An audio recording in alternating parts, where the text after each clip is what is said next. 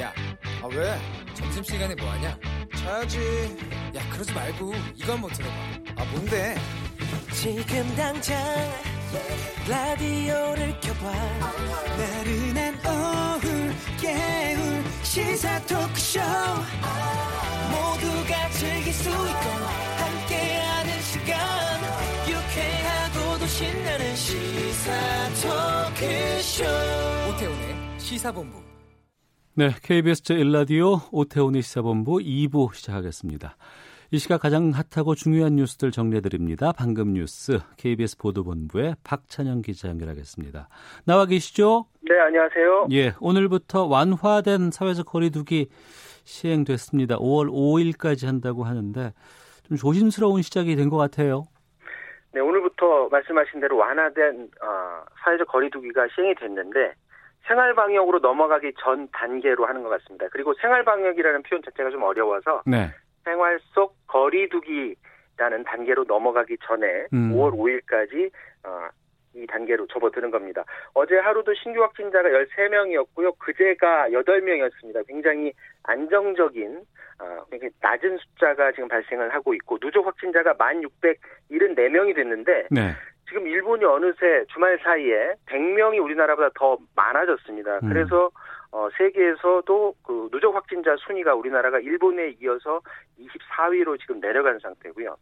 지금 어 4월 말로 안 하고 5월 5일로 한 거는 아마도 4월 말부터 5월 5일까지 징검다리 연휴가 끼어 있거든요. 네. 이때 평상시 같으면 어, 대규모로 사람들이 여행을 떠나고 그러는데 이때 이제 집단 감염이 날 것을 우려해서 음. 최대한 기한을 늦춘 것으로 보여집니다.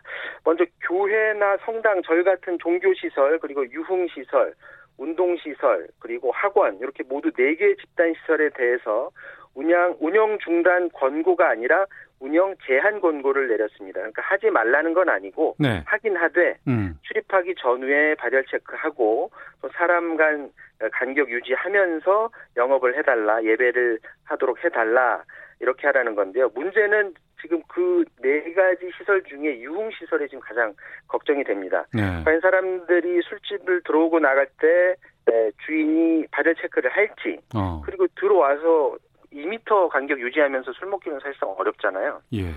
특히 더, 시- 더 이제 어려운 부분은 어, 나이트클럽 같은 경우에선 더 사람들이 밀착해서 만나게 되는데 과연 그런 부분을 다 지키고 하게 할 수 있을까 이런 부분이 걱정인데 정부도 이를 알기 때문에 네. 완화된 기간에 집단시설 이용 자제를 당부를 했는데 그동안 아, 두 달간 집안에만 있었던 특히 젊은이들이 아마 유흥시설에 많이 갈 것 같은 그런 예상은 듭니다. 일단 결국은 해보고 5월까지 5월 5일까지 결과를 지켜보고 그 다음 단계로 넘어갈지를 정부가 판단할 것으로 예상이 됩니다. 네. 마스크 오부제 하면서 뭐 몇 시간씩 우리 국민들 뭐 줄 섰던 적도 있었는데 지금은 좀 그런 상황은 아니고 상당히 좀 여유가 있다고 하는데 우리가 6.25 전쟁 때 우리 참전국에 대해서 마스크를 지원할 계획이라고요? 지금 정세균 국무총리가 이제 국내에서 마스크 수급 상황이 안정되는 걸 최종 확인한 뒤에 네. 그 다음에 미국, 일본 그리고 6.25 때 참전국 우리 우방국들에 대해서 마스크 보건용 마스크를 지원하는 방안을 검토하라 이렇게 지시했다는 거고요. 정부 관계자가 확인해 준 내용인데 중대본 회의 때 최근에 정부 부처에 이런 지시를 내렸다고 합니다. 바로 지원하는 건 아니고 현재 1인당 2매로 제한이 돼 있는데 국내 마스크 수급 상황을 조금 더 지켜보고 그리고 국민 여론을 여론을 좀 지켜보자라는 것 같은데요. 네. 미국, 일본 그리고 한국전 참전국 이렇게 해놓은 이유는 뭐 당연히 미국 우리나라의 최대 우방국이고 6, 어, 6.25 전쟁 때도 가장 큰 도움을 줬었죠. 그리고 일본은 우리 이웃 국가라는 점을 들었고 그리고 어, 6.25 참전국을 포함시킨 것은 우리가 어려울 때 도와준 나라다라면서 배경을 설명하고 있는데 물론 이제 해당 국가에서 우리나라의 지원을 받아줄지는 어, 또 지켜봐야 됩니다. 지금 한 가지 남은 그 정부의 걱정이 국민 내 감정을 지켜보겠다고 했는데 네. 그들 나라 중에 이제 일본이 걸림돌이 될 것으로 보입니다. 음. 우리나라에 대해서 어, 수출 규제를 우리나라를 좀 어렵게 만들었었죠. 그리고 위안부 문제 때문에도 계속 압박을 하고 그리고 코로나19 사태 때도 어, 우리나라의 사람들의 입국을 먼저 어, 제한 조치를 내렸었기 때문에 그런 상황들이 우리나라 국민들의 감정에 어떻게 작용하느냐 이것을 지켜보겠다라는 것 같은데요. 아, 정부 입장은 우리가 먼저 대승적인 입장에서 우리가 먼저 어려울 때 도움을 주면 이후에 있을 뭐 수출 규제 관련 협상이라든지 이런 데서 더 유리한 고지를 어, 차지할 거다 이런 계산을 하는 것으로 보여지는데 네. 결국 변수는 국민들의 반응입니다. 음. 그것을 보고 어, 정부가 최종 결정을 할 것으로 보여집니다. 네. 그리고 잠시 뒤 2시부터 정세균 국무총리 국회에서 시정연설하는 것으로 알고 있습니다. 지금 네. 추경은 지금 어떻게 전망되고 있어요? 이 호- 소득 하위 70% 대상으로 해서 추경을 통해서 긴급 재난지원금 7조 6천억 원을 지금 올려놓은 상태인데요. 네. 이거를 이제 전, 정세균 국무총리가 빨리 통과를 시켜달라라고 시정연설을 할 것으로 보여지는데 하지만 국민들 관심은 그리고 여야의 관심은 아, 전 국민 100% 긴급 재난지원금 지급입니다. 이미 두당 어, 거대 여야가 이미 선거 공약으로 100% 지원을 약속을 했었기 때문에 네. 아, 민주당은 이미 오늘 오전에 선거 때 한 약속을 약속을 실천할 시간이다. 음. 4월 안에 추경안 처리를 마치고 5월 초에 모든 국민이 지원금을 받도록 해야 된다라고 하면서 빠른 합의를 촉구를 했는데 지금 정세균 국무총리 시정 연설한 다음에 미래통합당 원내대표하고 민주당 원내대표가 어, 따로 만나서 회동을 한다고 합니다. 이걸 지켜봐야 되는데 예. 이제 미래통합당은 선거 참패 이후에 입장을 내놓지 않다가 음. 오늘 오전에 김재원 예결위원장이 예. 입장을 내놨습니다. 어, 저 국민 100% 지원은 맞긴 맞는데 어. 국채 발행에는 반대한다라는 입장을 밝혔거든요. 예. 근데 현재 미래통합당은 1인 기준 50만 원이라 만약에 4인 기준으로 한다면 미래통합당 기준으로 하면 200만 원씩 지급을 하는 거고 네. 민주당은 100만 원씩 지급인데 그 돈이 굉장히 큽니다. 그렇기 음. 때문에 민주당이 뭐 겉으로 얘기는 안 했지만 국채 발행을 지금 생각하고 있는 것으로 보여지는데 미래통합당은 국채 발행해서 빚을 만들면 안 된다. 음. 가지고 있는 예산 조정해서 아무리 액수가 크더라도 그걸 조정해서 해야 된다라고 하기 때문에 아마 양당 간에 이것 때문에 마찰이 빚어지고 협의 어, 합의가 이루어지지 않을 가능성은 분명히 남아 있습니다. 지금 이번 선거에서 민주당이 180석을 차지했기 때문에 만약에 6월 이후라면 민주당 혼자라도 예산안 통과가 가능한데 어. 아직 임기가 남아있기 때문에 미래통합당이 끝내 반대하면 이 같은 예산안은 통과 안 될 가능성도 높습니다. 예. 아, 마지막 뉴스 짧게 보겠습니다. 신천지교회 본부 건물에 불법 용도 변경된 시설이 있고 이게 오늘부터 철거에 들어간다고요? 네, 신천지 그 과천 총회 본부에 어, 원래는 뭐 체육시설이나 이- 이런 시설로 어, 허가 신청을 받아놓고 네. 건물의 9층, 10층을 예배당으로 썼던 게 있었는데 이 시설에 대해서 이행 강제금을 7억 원 이상을 물리겠다고 하니까 신천지가 오늘부터 22일까지 철거한다고 지금 하고 있고요.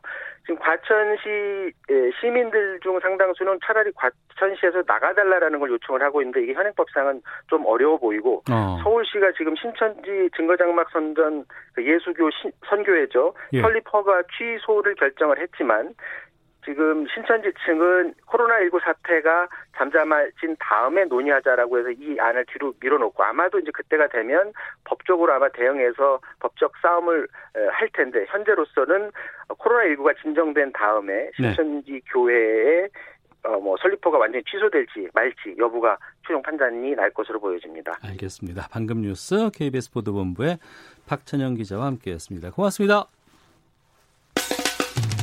오태훈의 시사본부. 오태훈의 시사본부. 오태훈의 시사본부. 오태훈의 시사본부. 오태훈의 시사본부. 오태훈의 시사본부. 오태훈의 시사본부. 오태훈의 시사본부. 오태훈의 시사본부.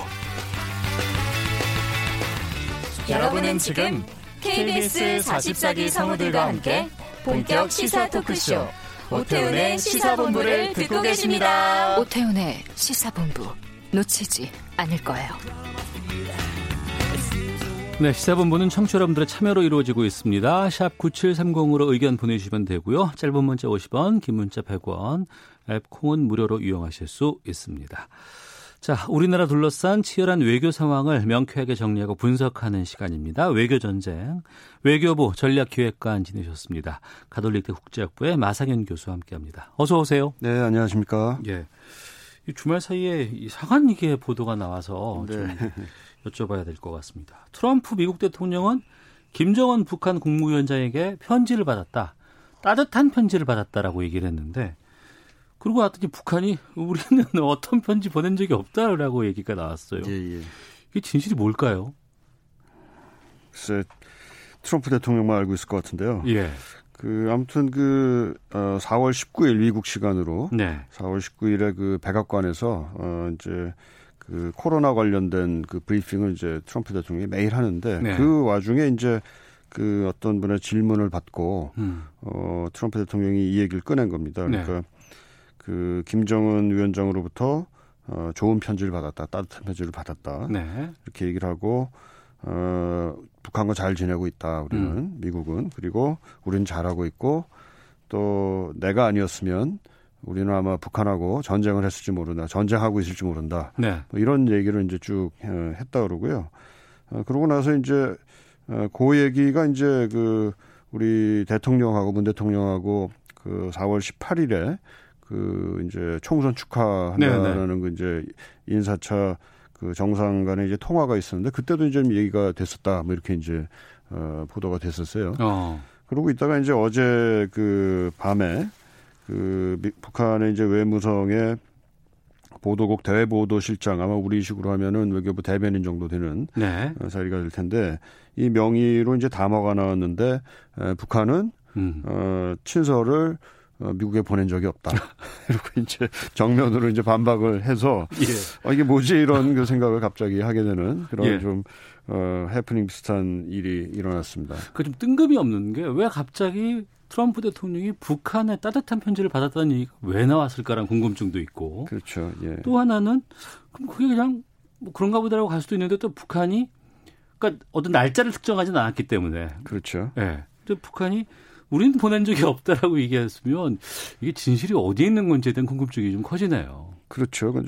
그냥 그 이 트럼프 대통령의 이 얘기가 나온 그, 그 상황이나 네. 이런 걸 보게 되면 뭐 북한과의 관련된 얘기를 지금 하려는 그런 자리는 사실 아니었고요. 최근에 북한과의 또 이런 뭐 여러 가지 메시지 같은 건 전혀 없었잖아요. 또. 그렇죠. 예. 예. 그러니까 뭐 사실 코로나 관련된 그 브리핑 하는 자리에서 이게 나왔던 거 이제 돌발적으로 이제 질문이 있었고 거기에 이제 대응하는 차원이었는데 예. 이제 크게 봐서는 이제 그 친서가 있었다. 음. 그 다음에 나온 얘기가 저는 좀그 어, 눈여겨서 봐야 된다고 보는데요. 어떤 그러니까 얘기일까요? 아까 제가 말씀드린 대로 미국과 북한 간의 관계가 좋다. 음. 내가 아니었으면 미국은 북한과 전쟁했을 거다. 뭐 이런 얘기를 쭉 했던 게 이제 어떻게 보면 트럼프 대통령이 그때 하고 싶었던 얘기 아닌가 싶습니다. 그러니까 네. 뭐냐면 그 북한과의 어, 외교적인 관계를 어. 그동안 쭉 잘 이어왔고 예. 이게 나의 치적이다. 음. 라는 점을 이제 얘기를 했던 게 이제 포인트였던 것 같고요. 네. 그러던 과정에서 이제 그 지난 1월 초에 음. 김정은 위원장 생일 즈음에서 이제 오- 오고 왔다라는 게 이제 한 한 달 전쯤에 이제 김여정 부부장의 예, 그 담화를 있었죠. 예, 통해서 예. 이제 밝혀졌잖아요. 예, 예. 아마 그때의 친서를 뭐 그 다음에 뭐 있는지 없는지 제가 정확히 모르겠습니다만 음. 그 당시에 친서를 이제 그 언급을 하면서 최근으로 이제 그거를 묶어 넣고 네. 이제 포인트는 뒤에 이제 말씀을 제가 좀 전에 드린 것처럼 북한과의 관계가 음. 어, 여전히 괜찮고 이건 나의 외교의 치적이고 네. 하는 점을 좀 부각시키려고 했던 게 아닌가 이렇게 생각이 듭니다. 예. 근데 북한이 또 발끈해서 우린 보낸 적이 없다라고 성명 낸건 어떻게 판단하세요? 아주 최근에 없었다라는 건 이제 확인을 했, 하고 싶었던 것 같고요. 어. 그 다음에 이제 그 다음 대목이 또 재밌어요. 이기적으로 쓰지 말아라. 이기적으로 쓰지 마라. 예, 이기적인 뭐, 그러니까 그 트럼프 대통령이나 음. 또는 미국 당국이 네. 우리의 그 우리와의 그런 관계를, 관계를 네. 어, 스스로의 어떤 그 목적을 위해서 어. 이기적인 목적으로 해서 화- 활용하지 말아라 하고 예. 이제 그 말하자면 좀 어, 견제구를 날린 음. 에, 그런 모양이 된 것 같습니다. 음, 알겠습니다. 그러네요. 그 어찌 보면 북한으로서는 항상 뭐 어떤 이야, 이야기나 멘트 등을 통해서만 자신들을 어떻게 다루려고만 하지 정작 실제적으로 뭔가가 오가거나 이런 부분이 없다 그러면 거기에서 좀 서운한 점들이 분명히 있을 수 있겠군요. 네, 그런 것도 있고요. 네. 또 북한에서는 그 김정은 위원장 뭐 최고 존엄이라고 이제 생각을 하고 음. 그 최고 존엄에 대한 그 얘기를 이렇게 함부로 네. 아무 데서나 가볍게 그 어, 올리, 올리고 하는 거가 불쾌하다 뭐 이렇게 이제 아마 반응을 했던가 아닌가 싶어요. 어. 자, 그리고 하나 더 보겠습니다. 트럼프 미국 대통령 발언과 관련해서 이런 얘기를 했어요. 나는 중국이 마음에 들지 않는다. 이 코로나19 놓고서는 굳이 이렇게까지 해야 되나 싶은 생각이 읽기도 하고 아니면 또 이 안에는 무언가 함의하고 있는 것들이 있을 것 같습니다. 그 요즘에 그 중국하고 한 3월부터 그 미국 간에 이제 그 코로나 바이러스 문제를 어떻게 봐야 되느냐를 놓고 이제 계속 공방이 오갔었어요. 특히 네네. 이제 그 트럼프 대통령이 그 코로나19 바이러스를 중국 바이러스다 이렇게 얘기를 음. 하고요. 또 어, 폼페오 국무장관도 우한 바이러스 뭐 이렇게 이제 지칭을 하면서 이게 네. 중국 거다라는 거를 이제 굉장히 강조를 했고요. 음. 그러고 나서 이제 중국은 거기에 대해서 또 굉장히 반발을 하는 그런 모양을 갖고 왔었다가 한 4월 초쯤 이달 초쯤 가가지고는 이제 그런 그 어, 뭐랄까요 그 긴장감이 조금 누그러드는 듯한 그 어, 또 발언들이 있었습니다. 네. 협력 양국 간에 협력을 해야 된다. 뭐 음. 뭐 이런 그 분위기가 있다. 다시 이제 이게 도지는 어, 모양새인데요. 네. 어, 중국의 그 우한 실험실 어. 이제 특정을 하면서 여기서 이제 바이러스가 어, 나타난 것 같다라는 그런 어, 엘리게이션을 이제 뭐랄까요 그 계속 이제 어, 미국 정부가 네. 어, 얘기를 하고 있고요. 어. 거기에 대해서 또 이제 중국은 어, 예를 들어서 외교부 대변인이 아 이게 그 뭐랄까요 이게 오히려 중국에서 만들어진 것이 아니라 어떻게 보면 미군이 미군이 오히려 그 바이러스를 우한에다가 어, 유포시킨 거다라는 네. 식의 그 또 음모론을 제기하기도 하고 음. 상당히 그 어, 서로 간에 책임, 책임 공방 비슷하게 이제 이게 흘러가고 있는 측면이 있습니다. 세계 강대국 가운데 완투잖아요. 그렇죠. 근데 이런 코로나19가 발생을 했더니 그런 음모론들이 공식적인 자리에서 막 왔다 갔다 하고 어, 책임은 미루고 이런 상황이 올 줄은 정말 너무 실망인데요, 이건. 그렇죠. 예전 같은 상황에서는 이제 이런 그, 어, 글로벌한 그 전염병 위기가 닥치면은 네. 뭐 미국이 주로 이제 나서 나서서 다른 음. 나라들과의 협력을 독려하고 뭐 국제기구들도 같이 어, 협력을 하고 해서 이제 어, 이걸 어떻게 나서 어떻게 이제 대응할까를 이제 그 국제적으로 어 뭐랄까요 그 체제를 갖춰가는 그러니까 해결하기 위한 노력들을 해야 될 텐데 그렇죠 지금은 오히려 이 니타시오 네타시오를 음. 네타시오는 아니고 니타시오 니타시오를 지금 하는 네네. 그런 형국이 됐습니다. 어 그리고 여기에서 또 하나가 이제 걱정인 게 세계보건기구입니다 WHO 또 친중국이라고 또 뭐라고도 하고 또 트럼프 대통령은 자금 지원까지 지금 중단한다고 지금 발표를 했습니다. 이런 일이 있었던 적이 있었나요? 그 좀 노골적으로 이렇게 하는 건 좀 처음인 것 같고요. 예. 그러니까 뭐그 미국이 이제 국제기구에 대한 그 기여를 워낙에 많이 하기 때문에 음. 뭐 그런 기여하는 것을 이제 강조를 하면서 네. 어 미국의 좀 의향이나 어 방향을 좀 반영하려고 하는 경우는 뭐 예전부터 쭉 있었을 텐데요. 음. 이렇게 아주 뭐 노골적으로 하고 네. 그런 건 좀 상당히 처음 아닌가 싶습니다. 예를 들어서 그 오바마 행정부 때 그 팔레스타인 문제로 인해 가지고 그, 그 유네스코에 대한 그 지원금을 좀 깎은 음. 경우가 있었는데요. 트럼프 행정부 들어오면서 아예 그냥 나와버렸어요 유네스코에서. 그랬죠, 맞아요. 예, 예, 그래서 기억납니다. 어, 그 트럼프 대통령, 트럼프 행정부가 이제 국제기구에 대한 그 시각이 이렇게 곱지는 않고요. 이게 음. 좀 미국의 국익에 상당히 부합을 해야 된다. 어떻게 보면 좀 어, 노골적으로 그런 그 강조를 하고 있다는 점이 과거와는 상당히 다른 점입니다. 네. 그리고 앞에 말씀하신 그 저 중국과의 그 책임는 공방 이건데요. 예. 한번 좀 다시 말씀을 좀 더 드리면은 이게 그 부, 중국 입장에서는 굉장히 그 어, 발끈하고 지금 어떻게 보면 나오는 문제인데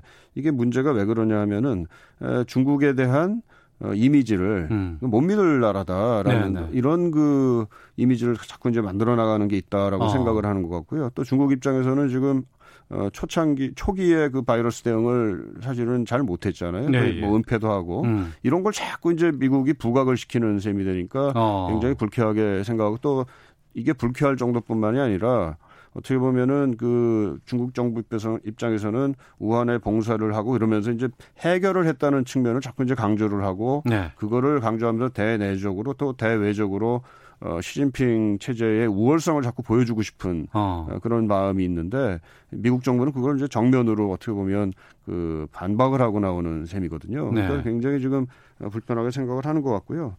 또 미국 입장에서는 이게 그 단지 그 책임을 전가하는 데만 그치는 것이 아니라 책임을 음. 전가함으로써 어 11월에 있는 그 대통령 선거에서도 어떻게 보면 트럼프 대통령이 또 트럼프 행정부가 져야 될 부담을 그만큼 줄이는 효과가 또 하나 있을 거고 어또 다른 차원에서는 기존에 미국의 이제 그 아주 중국에 대한 강경파들이 있었는데 네. 이 사람들은 또 차제에 음. 어, 이런 그걸 활용을 해서 차제에 중국과 아예 그 거리를 어, 둬야 된다. 음. 어, 디커플링이라고 뭐 탈동조화라고 얘기하는데요. 이것을 강화해야 된다. 이런 그 아예 그 주장을 강화하고 있는 또 어, 차원도 있습니다. 네. 우리나라 둘러싼 외교 현안 살펴보고 있습니다. 가톨릭대 국제학부의 마상현 교수와 함께 말씀 나누고 있는데요. 우리 정부가 아, 코로나19 긴급 재난지원금 마련하기 위해서 국방 분야 예산 여기에는 이 F-35A 스텔스 전투기 도입 사업과 같은 이런 예산들 9천억 원 정도를 삭감하기로 아마 했다고 발표가 나온 것 같아요. 근데 이게 한미 방위비 분담금 협상 과정에서 좀 묘한 파장을 낳고 있다고 하는데 어떤 내용입니까? 네, 그, 뭐 이렇게 공식적인 얘기는 아닌 것 같고요. 아, 그, 공식적인 건 아니에요? 네, 그 이제 파장이라고 하는 게 아니면 공식적인 아닌 것 같고 그, 그 미국의 소리 방송에서 네. 그, 그 미국의 이제 랜드 연구소라는 이제 그 어, 국방 분야에 굉장히 유명한 연구소가 있습니다. 어. 거기에 있는 어, 브루스 베넷 박사님이라고 이제 그 연구원이 계세요. 네. 어, 이분하고 이제 그 인터뷰를 이제 했는데요. 어. 그 브루스 베넷 박사께서 이제 어, 그 인터뷰를 하면서 한국의 이번 그 국방비 추경과 관련된 그 삭감이 예산 조정이죠. 이게 그 이제 그 방위비 협상에 미치는 네. 어떤 함의가 있지 않느냐라는 어. 것을 이제 짚어서 얘기를 한 거예요. 예, 예. 그러니까 제가 보기에는 조금 그 방위비 협상에 미치는 영향이 있을 수도 있긴 있는데요. 어. 이거를 이제 베넷 박사가 좀 어떻게 보면 좀 앞서서 이제 어, 어 추론을 난 이렇게 보고 있어. 네, 이렇게 보고 있어라고 했다. 얘기한 거를 네. 이제 뭐 이제 다시 이제 우리 언론이 받으면서 이게 음. 혹시 미국 정부가 그렇게 보고 있는 것 아닌가라고 네. 어, 좀 어떻게 보면 좀 그 부풀리기가 된 음. 어, 그런 상황인 것 같습니다. 네. 근데 봐서는 지금 그 우리 정부에서 바로 얘기가 나왔는데요. 그러니까 뭐 그거 이 그 지적에 대해서 얘기가 나온 건 아니고 음. 어, 예를 들어서 이제 F-35A 네. 그, 그 전투기 도입이라든지 이지스함 도입 사업이 이제 이 9천억 원 중에 이제 상당히 중요한 그 어. 포션인데 예. 이거를 안 하겠다는 게 아니고 음. 어, 예정대로 들여오는데 예. 에, 다만 그 대금 지급을 어, 한 좀 늦추겠다라는 음. 그런 겁니다. 그러니까 어. 그 미국에 우리가 이거를 만약에 이제 그 무기를 도, 입을 하려고 그러다가 아예 관둬 버리면 음. 중단을 해 버리면 이제 돈을 안 주게 되니까 네. 그 미국 정부라든지 이제 그 방산업체 입장에서는 좀 곤란해지겠지만 음. 어, 그 돈을 안 주겠다는 건 아닙니다. 그렇기 네. 때문에 아마 아, 베넷 박사께서 조금 그 어, 좀 앞서서 음. 그좀 지적을 한 측면이 조금 어, 좀 과장돼서 지금 보도가 되고 있는 거 아닌가 생각이 듭니다. 네. 한미 방위비 분담금 협상은 전혀 진전이 없나요? 지금 상황에서? 네. 지금은 뭐, 저 뉴스가 나오는 거는 없는 것 같고요. 아마 예. 곧그 다시 이제 협상 재개를 바로 해야 되지 않을까 싶은데요. 어. 어, 일단은 좀 장기화 가능성이 좀 없지 않은 것 같습니다. 네. 어, 뭐 미국 늦게까지 간다면은 어, 미국 대선까지도 아마 아이고. 가면은 뭐 굉장히 늦어지는 거고 어. 조금 더 희망적으로 본다면은 이제 여름에 예. 미국 그 공무부가 이제 일본과의 이제 협상을 본격화해야 되니까 어. 뭐 일본하고 하기 전에는 또 끝나야 되지 않겠습니까? 우리하고 음. 하는 게 뭐 그런 정도는 생각이 되는데 아무튼 아직 그 본격화 아직 그 아직 다시 재개되지는 않은 상태로 보입니다. 알겠습니다. 이 주한미군 한국인 우리 노동자들 무급휴직 지금 진행 중인 상황이라서 이게 좀 잘 매듭이 좀 돼야 되지 않을까 싶었습니다. 예, 제일 중요한 거는 역시 그 동맹 간의 그 신뢰 문제인데요. 그럼요. 그게 네. 제일 지금 어, 걱정이 됩니다. 좀 이렇게 이런 식으로 자꾸 가다가는 어. 이게 신뢰가 손상이 되고 그러면 좀 곤란한 음. 문제였어요. 알겠습니다. 외교 전쟁 가톨릭대 국제학부 마상인 교수와 함께했습니다. 오늘 말씀 고맙습니다. 네, 감사합니다. 헤드라인 뉴스입니다. 당정청이 긴급 재난지원금 100만 원씩을 지급하기로 의견을 모았다는 오늘자 일부 언론 보도에 대해 총리실은 사실이 아니라고 밝혔습니다. 문재인 대통령은 오늘 장애인의 날을 맞아 코로나19를 교훈 삼아 재난이 닥칠 때 장애인이 비장애인에 비해 불평등하게 더 큰 피해를 입는 일이 없도록 시스템을 정비해 나가겠다고 밝혔습니다. 제21대 국회의원 선거에 현직 경찰 신분으로 출마해 당선된 더불어민주당 황운하 당선인의 겸직 논란에 대해 민감용 경찰청장이 관련 법리를 잘 검토해 합리적인 결정을 하겠다고 밝혔습니다. 황 당선인은 지난 1월 사직을 신청했지만 수리되지 않았습니다. 북미 갈등과 남북 관계 소강 국면 등으로 중단됐던 남북 철도 연결 사업을 정부가 1년여 만에 다시 추진합니다. 지금까지 라디오 정보센터 조진주였습니다. 이어서 기상청의 송소진 씨입니다. 미세먼지와 날씨 정보입니다. 하늘은 흐리지만 공기는 무척 깨끗합니다. 원활한 대기 확산으로 종일 전국의 미세먼지 농도가 좋음에서 보통을 유지하겠습니다. 현재 서울과 경기 일부 지역에 약한 비가 내리고 있는데 차츰 비는 강원도와 충청 내륙, 전북 동부 내륙으로 확대되겠고 퇴근 시간 무렵에는 대부분 그치겠습니다. 양은 5mm 미만으로 적겠습니다. 오늘 한낮 기온은 서울 14도, 대전 16도, 대구 21도 1도 등으로 어제와 엇비슷하겠지만 바람 때문에 체감 온도는 더 떨어지겠고 내일은 더 쌀쌀해질 전망입니다. 현재 서울의 기온은 11도입니다. 미세먼지와 날씨 정보였습니다. 이어서 이 시각 교통 상황을 KBS 교통정보센터 김은아 씨가 전해드립니다. 네, 중부고속도로 하남 방향 진천터널 부근에 사고가 났습니다. 1차로에서 승용차 관련 3중 추돌 사고를 처리하고 있어 일대 2km 정체가 되고 있습니다. 논산 천안고속도로는 논산 방향 남공주 부근 2차로와 갓길에서 졸음쉼터 설치 작업하고요. 부근 3km 구간에서 밀리고 있습니다. 중부내륙고속도로는 양평 방향 작업을 하는 북상주 부근 1km 구간에서 밀리고요. 또 충주휴게소 부근 2km 구간과 감곡 부근 1km 구간에서 역시 작업 영향을 받고 있습니다. 서울 시내는 천호대로 천호 지하차도가 지난 금요일부터 공사 때문에 폐쇄됐습니다. 지하차도 양 옆길로 운행이 가능하지만 차로가 줄어들어 부근이 많이 혼잡한 만큼 조심 운행하셔야겠습니다. KBS 교통정보센터였습니다. 본격 시사 토크쇼 미스터라디오 윤정수가 애청하는 오태훈의 시사본부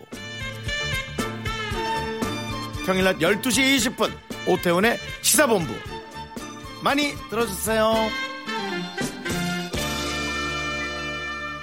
네, 1시 28분 향하고 있습니다. 주말 동안의 이슈를 정리하고 이번 주에 눈여겨볼 여러 가지 소식들 살펴보는 시간입니다. 시사구말리 문화일보의 이현정 논설위원 나오셨습니다. 어서 오세요. 네, 안녕하세요. 네, 그리고 오피니언 라이브 윤희용 여론 분석센터장 자리하셨습니다. 안녕하십니까? 네, 안녕하십니까? 이 엄청 바쁘셨죠?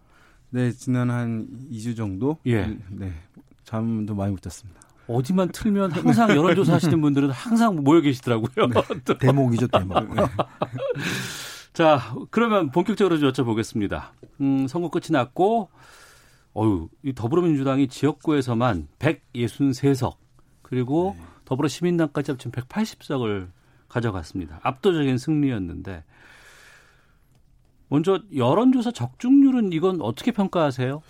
어, 이번엔 뭐 여론조사 이제 오차 범위라는 게 있잖아요. 네. 접전 지역들, 박빙 승부하는 지역들은 뭐 오차가 좀 틀린 곳들, 정확히 맞추지 못한 것들이 있습니다만은 전체적인 흐름과 음. 전반적인 뭐 결과에 대한 전망들은 뭐 이전에 비해서 네. 상당히 좀 개선된 측면이 있는 것 같습니다. 어, 하지만 3사가 출구조사에서 뭐 70억 넘게 썼다고는 하는데 그거는 네. 이 정도까지 나올 거라고는 아무도 예측 못했잖아요.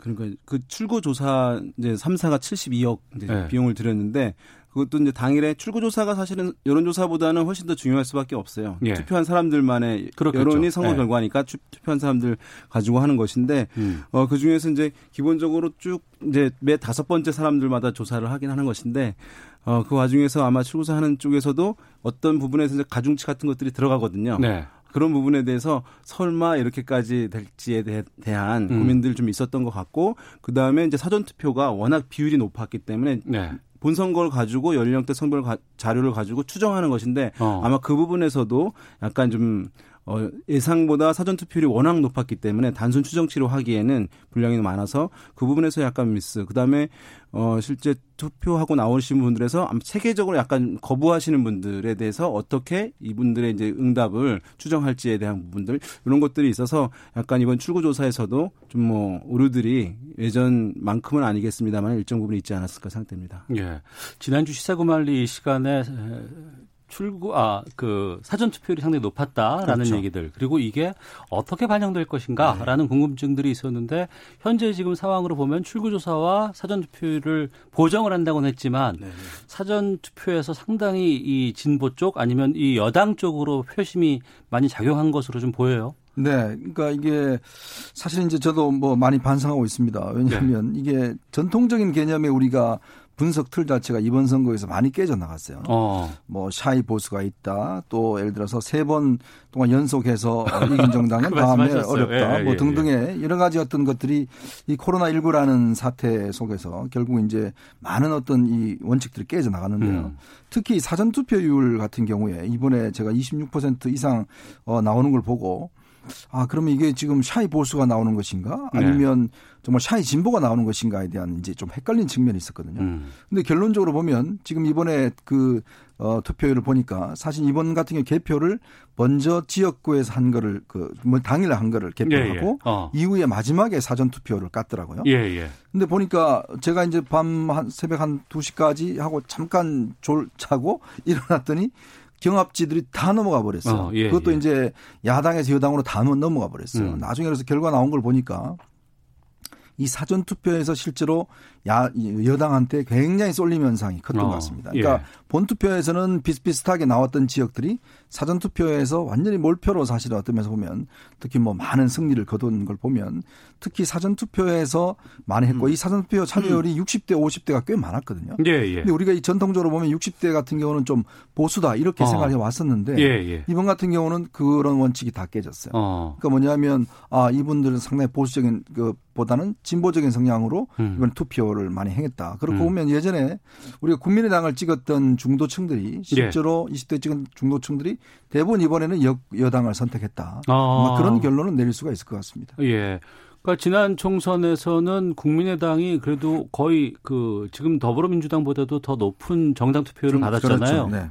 근데 그런 표심들이 이번에는 어 상당히 여쪽으로 지금 갔다. 네, 맞습니다. 그래서 이번에는 이제 사실 중도 색깔이 분명한 정당이 사실상 없었잖아요. 그렇죠. 국민의당이 이제 보수 색채가 좀 강화된 측면이 있었기 때문에 그래서 중도층들이 어떤 중도 정당을 찍을 곳이 없었고 그것이 어쨌든 여당에 이제 기울어진 결과들을 나왔다고 할 수 있겠고요. 어쨌든 이번 선거 결과는 이제 뭐 아까 압승이라는 표현을 하는데 사실 압승이라는 표현으로도 네. 그것을 좀 정확히 표현하지 못하는 결과 표현이라고 할 수 있겠고 선거 음. 결과를 사실은 이전에도 없었고 이제 앞으로도 잘 보기 힘들 정도로 정말 기존의 정치 분석이나 선거 전망 이런 거 하시는 모든 분들이 사실은 상당히 이제 놀랄 수밖에 없는 네. 그런 의외의 결과였다. 음. 그 격차는 여권이 이제 우세할 거라는 흐름들은 있었습니다만 이렇게 격차가 클지는 많은 분들이 사실 예상 못한 부분도 있습니다. 예, 이전의 여론조사와 총선 결과에 대해서 좀 비교해 봤고요. 본격적으로 두 분과 좀 말씀 나누겠습니다. 먼저 이현정 논술위원께 네. 이번 총선 결과 어떻게 음. 보셨어요? 그러니까 결국 이제 아마 제가 이번에 선거 끝나고 나서 네. 그동안 좀 중도나 이렇게 좀 야당 쪽에 찍었던 분들한테 이번에 어떻게 좀 표를 했냐 물어보니까 어, 여당 찍은 분들이 꽤 있어요. 어 그래요. 아, 왜 어. 그러냐 그러니까 예. 아이 코로나 사태인데 사실 우리가 좀 이게 어, 우리 정부가 잘하고 있지 않냐. 음. 음? 좀 그런 상황에서 힘을 실어줘야 되지 않겠냐. 네. 이런 이야기들을 많이 하시더라고요. 어. 어, 특히 야당은 그동안 어떤 면에서 보면 어, 굉장히 싸움을 많이 했고 어. 어, 또 발목을 많이 잡았다. 예. 뭐 그런 측면에서 본다면 모르겠습니다. 이게 뭐 정확히 이제 다들 뭐 어, 심정들을 대변할 수는 없겠지만 음. 어쨌거나 아, 이 코로나19 사태를 보면 전 세계적으로 대통령의 지지율이 다 지금 우리 문재인 대통령도 거의 60% 육박하잖아요. 예, 예. 그걸 사실은 이 저 지역구에서 그러니까 이번 선거 결과 나타보면 딱 180석입니다. 어. 그러니까 그게 그대로 어떤 면에서 보면 60%가 딱 180석이다. 그렇죠. 네. 계산해 보면 그 정도 나와요. 어. 그러면 그 대통령에 대한 지지도가 이번 표심에 그대로 반영이 됐다. 이건 음. 뭐냐면 결국 우리가 미중류에 지금 어떤 위기를 겪고 있지 않습니까? 그렇죠. 전 세계적으로 이게 다 네. 있는 거죠. 당장 내 직장, 내 삶, 내 삶이 어. 떻게 될지 모르고 예. 또 그렇다면 국가와 정부에 대한 중, 중요성 음. 그렇다면 지금 정부가 잘하고 있느냐? 네. 그럼 지금 정부에 대해서 일정 정도 신뢰를 할 수 있다. 음. 이런 측면들. 그렇다면 야당에 대해서는 아직까지 신뢰가 어렵다. 네. 그 특히 이제 수도권 같은 경우는 이게 이제 야당의 막판에 터진 막말 논쟁이라든지 예. 뭐 이런 것들이 실제로 아까 말씀드린 중도층들한테 야당 지지자들한테 음. 아유 아 투표를 안 갈래 뭐 어. 이런 식의 어떤 심정들을 예. 좀 불러 일으켜 준 게 아닌가. 예. 결국 아마 어, 물론 코로나19 사태에 대한 정부 저는 이 대응이 이번 사태 1등 공신이 아닌가 어. 그런 생각이 듭니다. 예. 저는 이제 어, 이번 당권만 가지고 또 볼 수는 없는 지점들이 많다고 봅니다. 어. 그러니까 사실은 이번 선거 이제 지난 말씀하신 대로 뭐세 번의 전국 선거에서 또 지고 또 이번 결과 나온 것인데요. 어, 지금 보수 주류의 어떤 지금까지 반복되었던 강경 노선 음. 또는 강경 행태에 대해서 약간 심하게 표현하면 이제 사망 선고를 내린 것이다. 이렇게 네. 좀볼 수 있지 않을까 싶은데요. 뭐냐면 어 지난 10년 동안 한국 사회에 있었던 매우 이제 사회적으로 의미 있었던 사건들 세월호 참사라든가 또는 탄핵, 촛불 이런 것들이 있게 되면서 유권자들의 이제 의식이 사실은 저 기본적인 측면에서의 변화가 상당 부분 있었다고 봐요. 근데 음.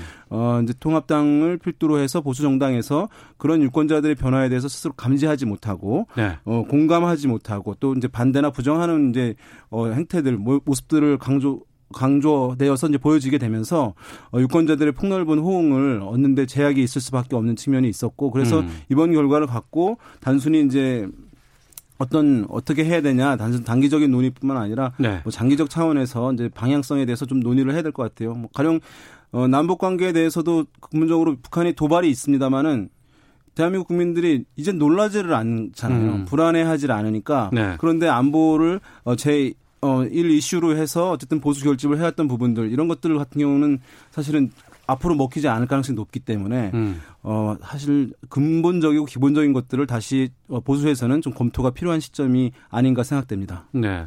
총선 이후에 각 당에서 여러 가지 얘기들이 나왔습니다. 이제 앞으로 체제를 어떻게 정비할 것이냐, 또 이제 21대 국회를 어떻게 이끌어갈 것이냐, 거기에 대한 어 여러 가지 뭐 각오들 같은 거 좀 나오곤 있는데 여당에서는 180석 정말 압도적인 과반이 넘은 이런 건데 여기에 대해서 무거운 책임감과 또 열린우리당 얘기도 나왔습니다. 과거에 네. 대한 반성 같은 것들이 나왔어요. 이 부분은 어떻게 보세요? 그러니까 이제 당시에 열린우리당이 이제 탄핵 이후에 152석을 당시에 이제 얻었거든요. 예. 그때 사실은 뭐 아시겠지만 초선이 108명이었습니다. 음. 근데 이제 좀 성급했죠. 이 108명과 당시 천정배 원내대표가 어 4대 어 악법 철폐 투쟁, 그 국가보안법 등 굉장히 이념적 이슈들을 많이 들고 나왔어요. 네. 그러다 보니까 실제 국민들이 원하는 게 아까 말씀드렸지 민생과 생활의 음. 어떤 그런 문제였는데 굉장히 이념 이슈로 주도를 가면서 사실상 어쩌면 그 다음에 그러니까 어떤 면서 굉장히 또 다시 정권을 넘겨주는 뭐 그런 어떤 현상이 빚었지 않습니까? 그러니까 이제 그런 부분들은 지금 그 학습 효과가 분명히 있는 거예요. 네. 지금 민주당에게는 당시에 그런 과거에 뼈아픈 경험이 있고 그거를 기회해서 정권을 갖고 오기 위해서 거의 10년을 어떤 면에서 보면 절치부심한 거 아니겠습니까? 음. 이제 그런 부분들 이해찬 대표는 누구보다 잘 알고 있죠. 네. 그렇기 때문에 이 180석이라는 의미가 어떤 의미인지 아마 본인 스스로 잘 알 겁니다. 어. 왜냐하면 어. 이제는 핑계 될게 없어요. 예전에는 뭐, 아, 야당이 뭐 해서 야당을 뭐 하는데 지금은 사실 온전히 여당한테 모든 책임을 이제 가게 되게끔 만든 의석입니다. 네. 자, 그리고 이제 앞에 놓여 있는 과제가 음. 이 보통 과제가 아니에요. 예. 사실은 네. 지금 어, 지금 뭐 이제 시작 단계에 접어들지만 코로나 이후에 경제에 대한 이제 부활, 음. 부흥 이런 것들을 사실 여당이 이제 책임지고 해내야 되는 그런 과제가 있는 거거든요. 예. 그 결과에 따라서 2년 뒤에 있을 대선의 어떤 직접적 영향이 있기 때문에 아무래도 지금 이제 이해찬 대표나 이낙연 어, 위원장이 강조하는 게 자칫 이게 예를 들어서 이 선거 결과에 우리가 해서 많은 막 성급한 과제들을 하다가는 음. 이 국민들이 또다시 돌아설 수가 있다. 네. 그러면 정말 예를 들어서 총선에 승리했지만 다음 대선에서 어떻게 될지 모르는 상황이다. 그렇기 음. 때문에 이대로 가면은 정말 큰 실수 안 하면 뭘 대선까지도 잘 갈 수 있어요. 예. 그러나 이제 문제는 경제 상황이거든요. 음. 그 부분에 대한 것들을 강조하기 위해서 이야기를 한 것인데 예. 사실은 이 180석 하면서 많은 의원들이 각자 지지층의 어떤 요구를 받고 올라온 거 아니겠습니까? 네네. 검찰 개혁하라, 윤석열 총장 어떻게 하라 또 아. 때문에 과연 이것을 이제 당에서 통제할 수 있느냐? 음. 저는 거기에 앞으로 여당의 어떤 국정 운영에 관건이 있다고 봅니다. 윤진영 선대장께서는요?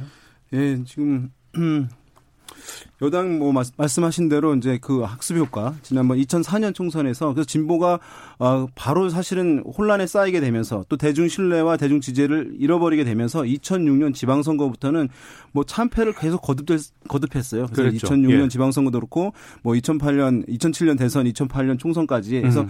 겨우 살아난 게 2010년 지방선거쯤 와서 살아남았고 예, 예. 그때 사이에 있었던 그 당의 지, 정당 지지율이라는 게 10% 내외였습니다. 음.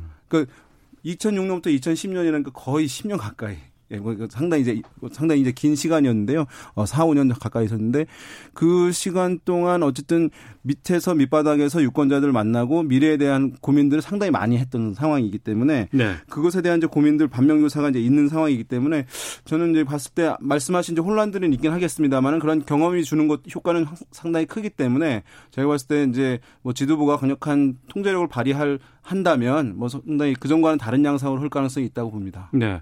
그러면 여당에서 이제 21대 그 국회가 출범하게 되면 뭐 지금으로서 예측할 수 있는 건 네. 검찰 개혁 쪽에 좀 집중하지 않을까라는 얘기가 있고 네. 또 하나는 이제 경제 살리는 음. 부분에 대해서 상당히 좀 신경을 써야 될 것 같고 물론 코로나 19 관리도 상당히 네. 중요할 것 같습니다. 어떤 것에 좀 집중하는 것이 바람직하다고 아, 보세요? 일단은 뭐 먼저 만약에 검찰 개혁과 관련한 부분들 아마 상당히 핫하게 떠오르고 있는 상황이긴 하거든요. 왜냐하면 예. 어, 김용민, 김남국 이런 이제 검찰 개혁의 상징적 인물들이 여러 이제 곤란을 뚫고 당선이 됐단 말이죠. 네. 그런 상황에서 아마 여당에서는 지지자들의 요구에도 맞물려서 이 부분을 소외 뭐 도외시할 수 없는 상황이긴 합니다만 음. 제 생각에는 어쨌든 코로나 19가 가장 이제 어쨌든 집중적일 수밖에 없고 이 부분에 있어서 저는 이른바 이제 코로나 19 연대 같은 것들이 필요하다고 봅니다. 이 연대라는 어. 것은 뭐냐면 국회 협력 체제를 의미하는 것인데요. 예.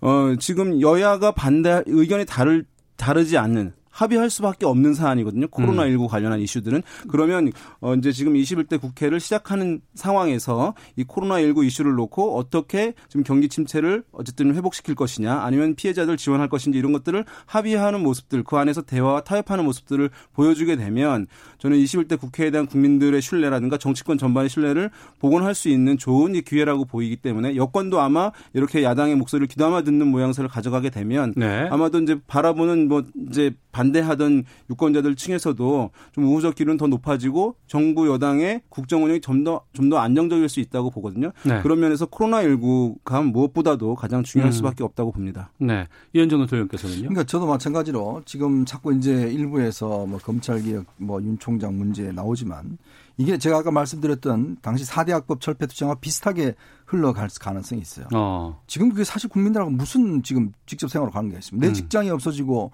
지금 우리 뭐 자녀들 취직할 일자리가 없고 네. 지금 결혼도 못 하고 집도 못 먹고 하는데 여기에 무슨 검찰 개혁이 무슨 소용이 있겠습니까? 자, 그러니까 지금 뭐냐면 결국 이 180이라는 표를 몰아준 근본 이유가 결국 코로나 이후에 경제를 정말 살려주고 음. 해라는 것이거든요. 사실 우리가 어떤 면에서 보면 세계적으로 보면 저는 기회라고 봐요. 왜냐?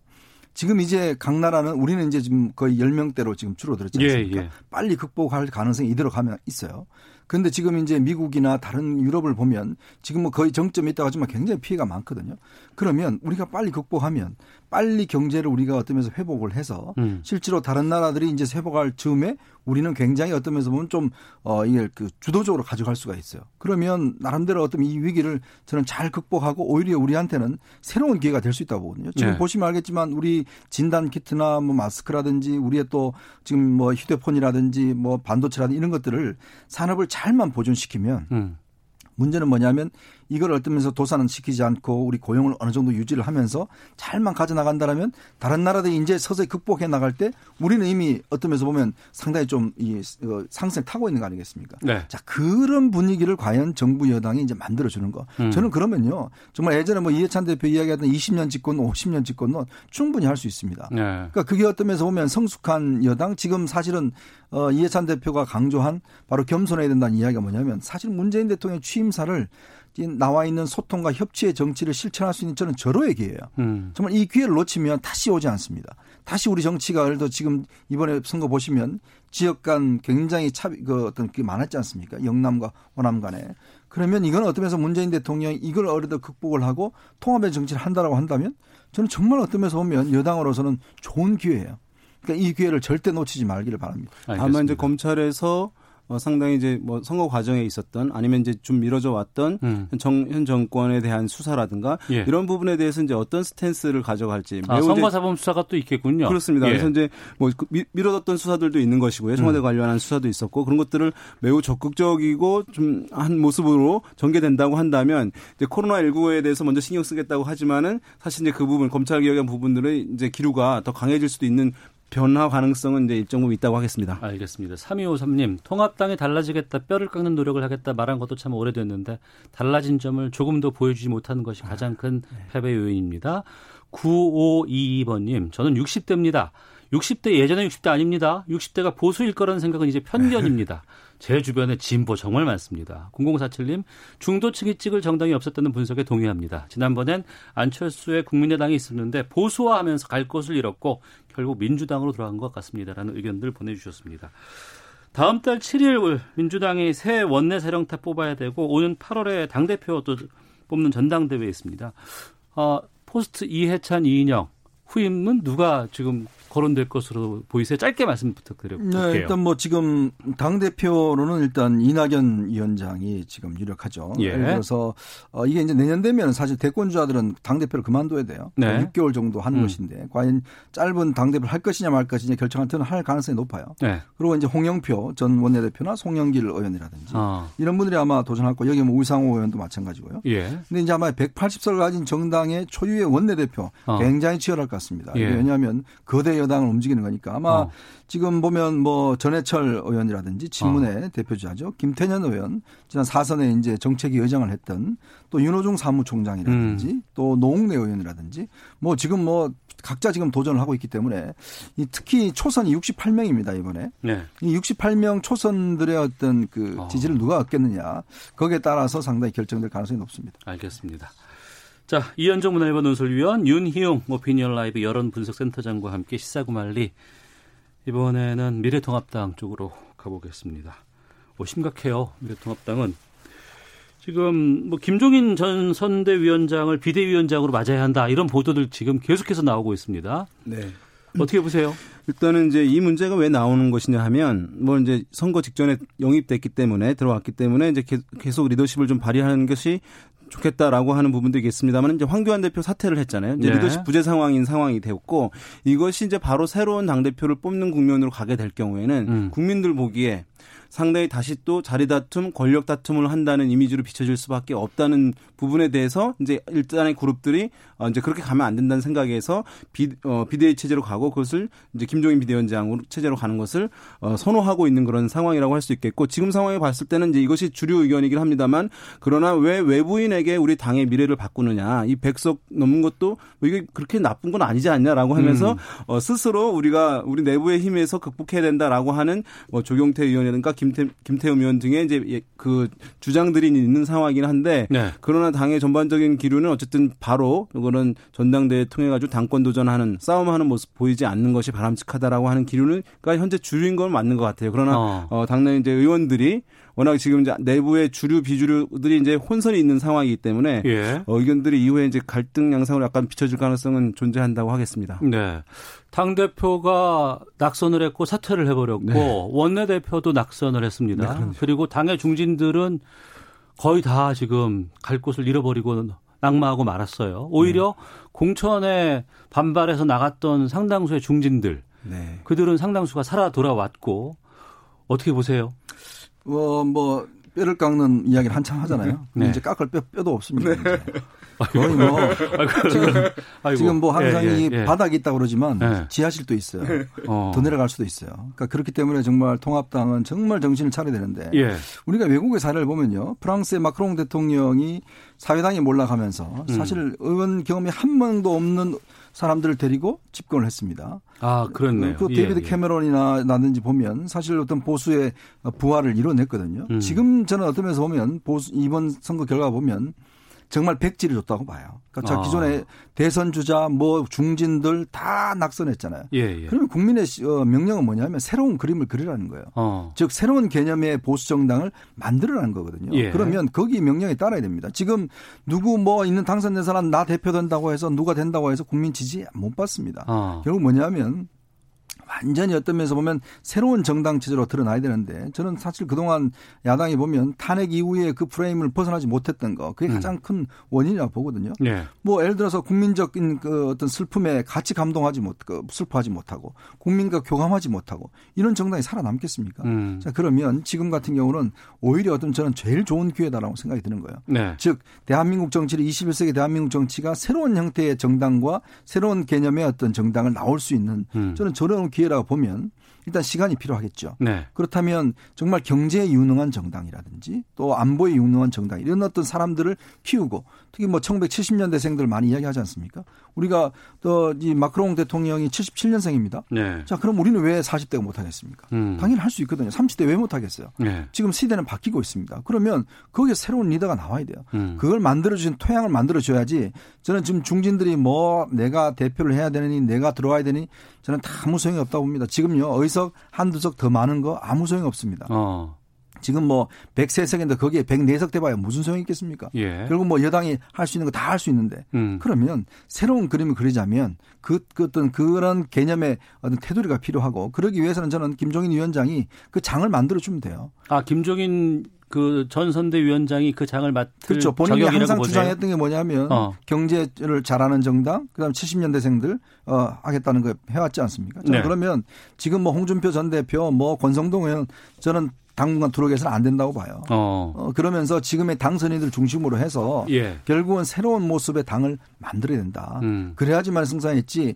다시 이분들 들어오면요. 자기 대권 지금 그거 할 겁니다. 벌써 홍준표 전 대표 들어와서 어, 나 지금 대권 도전할 거예요. 권성동 의원, 나 지금 당대표 할게, 당 원내대표 할게요. 이러잖아요. 어. 뭐가 바뀌겠습니까? 예.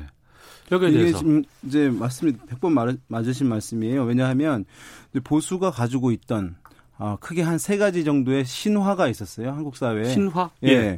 왜냐하면 보수는 그거 잘한다라고 어. 하는 이제 국민들이 갖고 있는 고정관념이에요. 예. 강력한 힘을 발휘했던 것이죠. 어. 아, 안보는 보수가 잘해라고 예, 예. 하는. 그렇지만 이제는 북한의 이제 두려움이 이제 과거보다 줄어들었고 그다음에 한미 동맹을 기반으로 해서 또 이제 이 보수 결집을 해, 왔거든요 음. 근데 미국이 저, 북한과 막 대화를 하려고 하는 상황이 됐잖아요. 네. 그러니까 한미 동맹을 기반으로 북한과 긴장 관계를 유지하는 것, 대립적 관계를 강화하는 것 이런 부분이 더 이상 먹히지 않는 상황이 돼 버렸고요. 그러니까 어. 안보 신화가 이제 무너졌고요. 네. 또한 가지는 경제 신화가 또 흔들렸다고 할 수 있는데요. 뭐냐면 음. 어, 과거에 어, 산업화를 이루었기 때문에 경제는 보수가 잘한다 이런 이제 고정관념들이 있었습니다만은 네. 최근에 사회 변화, 경제 사회 지역, 경제 영역에서 변화가 있게 되면서 대기업 위주로 발전을 하는데 이것이 중소기업과 서민들 같은 경우로 트리, 이른바 trickle down으로 분수 효과가 나타나지 않는 것을 체감을 이제 다 한 거예요. 음. 그러니까 그것을 계속 고집하고 있는 거. 그러니까 그것에 대해서 거부감이 멀어지고 경제 잘한다라고 하는 인식은 약화될 수밖에 없는 것이고 또 마, 마지막 한 가지는 이제 질서의 신화인데 뭐냐면 네. 어, 보수는 그래도 갈등 안 하고 분열 안 하고 통합을 해. 어. 그다음에 사회의 질서 유지하는데 보수가 좀 더 이것을 잘 관리를 할 수 있어라고 하는 고정관념이 있었는데 신화라고 할 수 있지 그것도 네. 그것도 사실은 무너졌는데 뭐냐 하면 지난번 총선도 그랬습니다만 이번 총선도 진보 정당보다 보수 정당 내부에서 공천 과정에서 갈등과 혼란이 더 많았어요. 어. 그러니까 아, 안정된 세력이 아니네. 그러면 안정된 세력이 아니기 때문에 사회를 안정적으로 관리할 수 있다는 기대감들이 깨지는 거예요.